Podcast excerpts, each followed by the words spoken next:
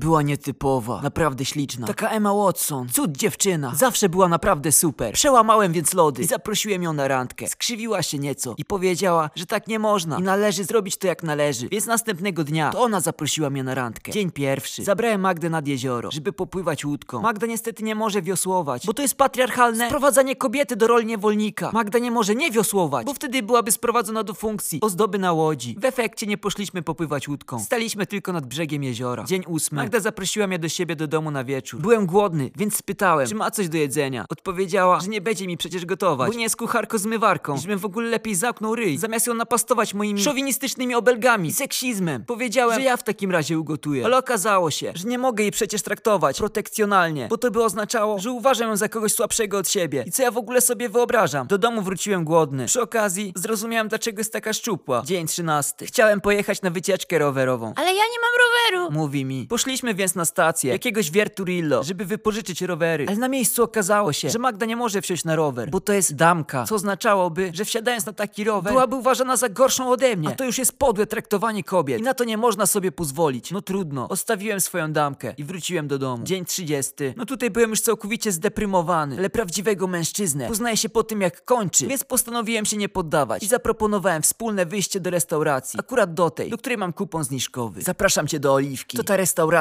przy skrzyżowaniu. Chętnie bym przyszła, ale nie mogę się godzić na to, że rozporządzasz moim czasem. Za kogo ty się uważasz? Myślisz, że trzeba traktować mnie jak dziecko i sama nie umiem podejmować decyzji? Może moje zdanie nic dla ciebie nie znaczy, co? Może masz je zupełnie w dupie, co? Hej, hej, hej, hej, hej, spokojnie. Nic złego nie miałem na myśli, ale jeśli nie masz ochoty na Oliwkę, to wybierz inne miejsce. Dokładnie, ja będę decydowała. Gdzie idziemy? Nie wiem.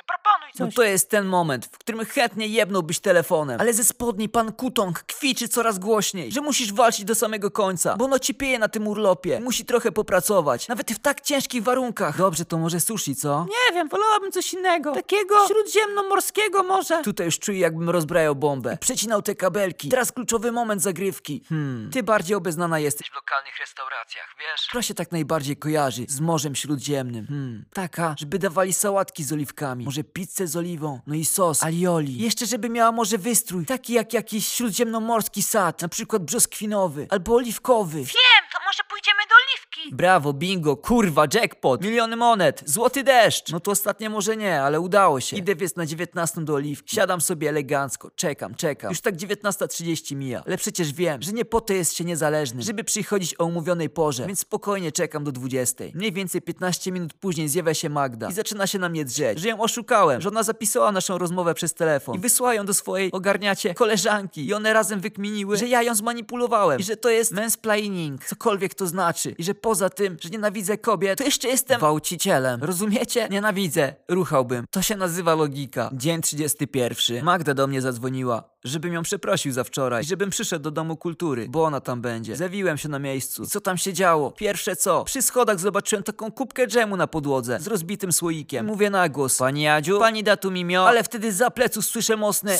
ale nie takie całkiem jak się ustami robi, tylko takie bardziej jakby przez nos coś powietrze wydmuchiwał. Odwracam się więc wystraszony, jak przyłapany na oglądaniu pornosów dzieciak i patrzę, co się dzieje. A tam dwie laski w czarnych koszulkach z napisem "mam cipkę" i zaklejonymi taśmą ustami. Robię wielkie wytyfy i na nie patrzę. One wymowne wskazują, żebym te schody obserwował. No to patrzę, co tam się dzieje i zauważam, że powyżej rozbitego słoika drzemu truskawkowego jest cała taka czerwona smuga na schodach na górę. I mówię im tam po cichu: ja tu umówiony jestem, na górę muszę. A one mi tylko pokazały, że mam zająć miejsce na widowni, to znaczy usiąść na podłodze obok takiego starszego faceta, który wyglądał jak skrzyżowanie łódzkiego Menela z Włóczykijem. Myślałem, że zwykły bezdomny, ale jak usiadłem, to przedstawił mi się cicho: Mecenas Strzałkowski, miło mi. Pana ten burdel? Pytam grzecznie, ale on tylko powstrzymał na chwilę oddech, zamknął oczy, uniósł lekko głowę, jakby doświadczał właśnie nirwany. Cicho mruknął i powiedział: czujesz? Po czym nadal gapił się tempo w słoik z drzemem. Po kilku sekundach poczułem, że to nie była nirwana, tylko gość puścił poważnego pierda. Stąd to uniesienie. To życie, odpowiedział po dłuższej chwili. Patrz. Po ostatnim haśle na temat czucia wolałem nie patrzeć, ale nie miałem wyjścia. Wtedy światło nagle zgasło. Ktoś mnie złapał złapał za nogę. Przeciągnął po podłodze. Wyrwałem się, już miałem uciekać, bo zobaczyłem zieloną lampę od wyjścia awaryjnego i udało mi się dobiec. Ale jak szarpnąłem za klamkę, to zobaczyłem tylko po drugiej stronie jasny napis. Mam cipkę. Więc rozumiałem, że jedna z nich zabarykadowała drzwi od zewnątrz. Kurwa, normy unijne. Żeby wszystkie wyjścia ewakuacyjne otwierały się na zewnątrz. Kurwa. Odwróciłem się i wtedy jeb, dostałem w łeb. Ktoś przeciągnął mnie po podłodze i usadził na krześle. Światło się zapaliło. Okazało się, że siedzę naprzeciwko schodów z drzemem. Co jest kurwa? Wtedy zorientowałem się, że mam związane nogi i ręce. Łódzki, Włóczyki i Strzałkowski usiadł naprzeciw mnie i zaczął prowadzić mi wykład z pogranicza, Paulo Coelho i coacha Majka. Wszystko, co robimy w życiu, ma przyczynę i skutek. Każde działanie, jakie podejmujesz, prowadzi do określonych efektów. Czy zastanawiałeś się czasem, co tak naprawdę się przez ciebie na świecie dzieje? Czy wiązałeś na siebie odpowiedzialność za swoje czyny? Kurwa, byłem tak ciężko wystraszony, że nie wiedziałem, co powiedzieć. Myślałem już, że naprawdę coś odjebałem w przeszłości. Teraz jakaś banda skurwielów chce mnie ukarać jakimiś satanistycznymi rytuałami z szybkiego rachunku życiowych grzechów. Wyrwał mnie krzyk. Patrz, co zrobiłeś! Spójrz, do czego doprowadziłeś! W tym momencie zjawiły się te laski w koszulkach. Mam cipkę. Zerwały sobie taśmy z ust i zaczęły robić odgłosy takiego buczenia. Trochę jak ciuchcia, trochę jak werble. U, u, u, u. Pauza. U, u, u,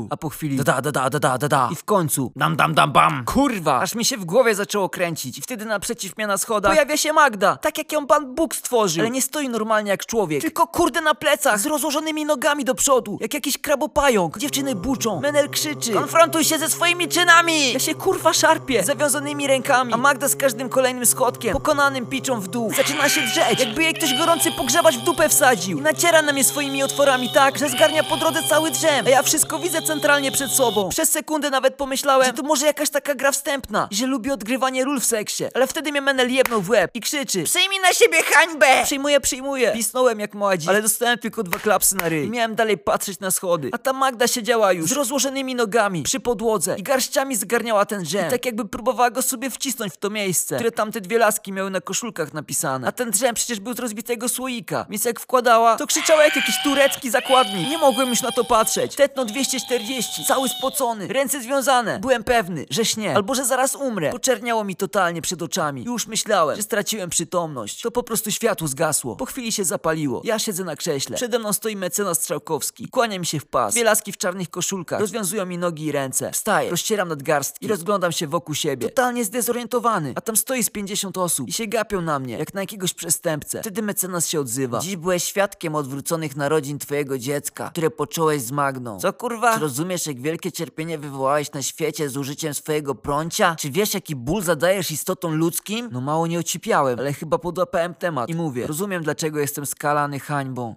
penisem i złem. I tam dalej pierdolę, że penis to coś strasznego, żeby dali mi już spokój. Wtedy cały tłum zaczyna klaskać. Mecenas Strzałkowski się rozchmurza. Mówi tam uśmiechnięty: dziękuję, dziękuję. Proszę o klaski dla naszego głównego aktora. Ludzie mi tam wiwatują. Dziewczyny zdejmują bluzki. A on zabiera mnie do pokoju obok. Laski całe białe siadają z nami. Ktoś przynosi wino, ktoś szampana. Schodzą się ludzie. Strzałkowski zaczyna po cichu i na ucho: niezłe, co? iks de. Teraz mam co tydzień takie przedstawienie. Sobie organizuję, rozumiesz? Profeministycznie iks de. Poglądam sobie cycuszków, coś tam pomacam. Czasem zarucham w imię wyższej racji, hehe. Jestem jak ten, co sobie cycki przyprawiał w Seks Misji. Zajebiste, nie? No mnie mało z butów nie wyjebało. Dalej nie rozumiałem, co tu się dzieje. Ale zająknąłem się. Ale gdzie jest Magda? To... A, a ta, no właśnie, karetka po nią jedzie, bo się pokaleczyła. Jak możesz? Przecież wiedziałeś, że tak będzie. Zależy mi na niej. Daj spokój, stary. My tak zawsze robimy. Tam się niby pokaleczy, wezmą ją do szpitala, a tak naprawdę zrobią jej szybko skrobankę, tylko muszą mieć co w papiery wpisać. I będzie po sprawie. Ale kurwa, ja się tylko tak na jaja przyznałem. Ale ja z nią nawet nie spałem nigdy. Wiem, jakiś miesiąc temu zaszła w ciążę z jakimś kafarem z siłowni. Co? Zamarłem. Serio? Przecież ona jest taka niezależna, silna i w ogóle.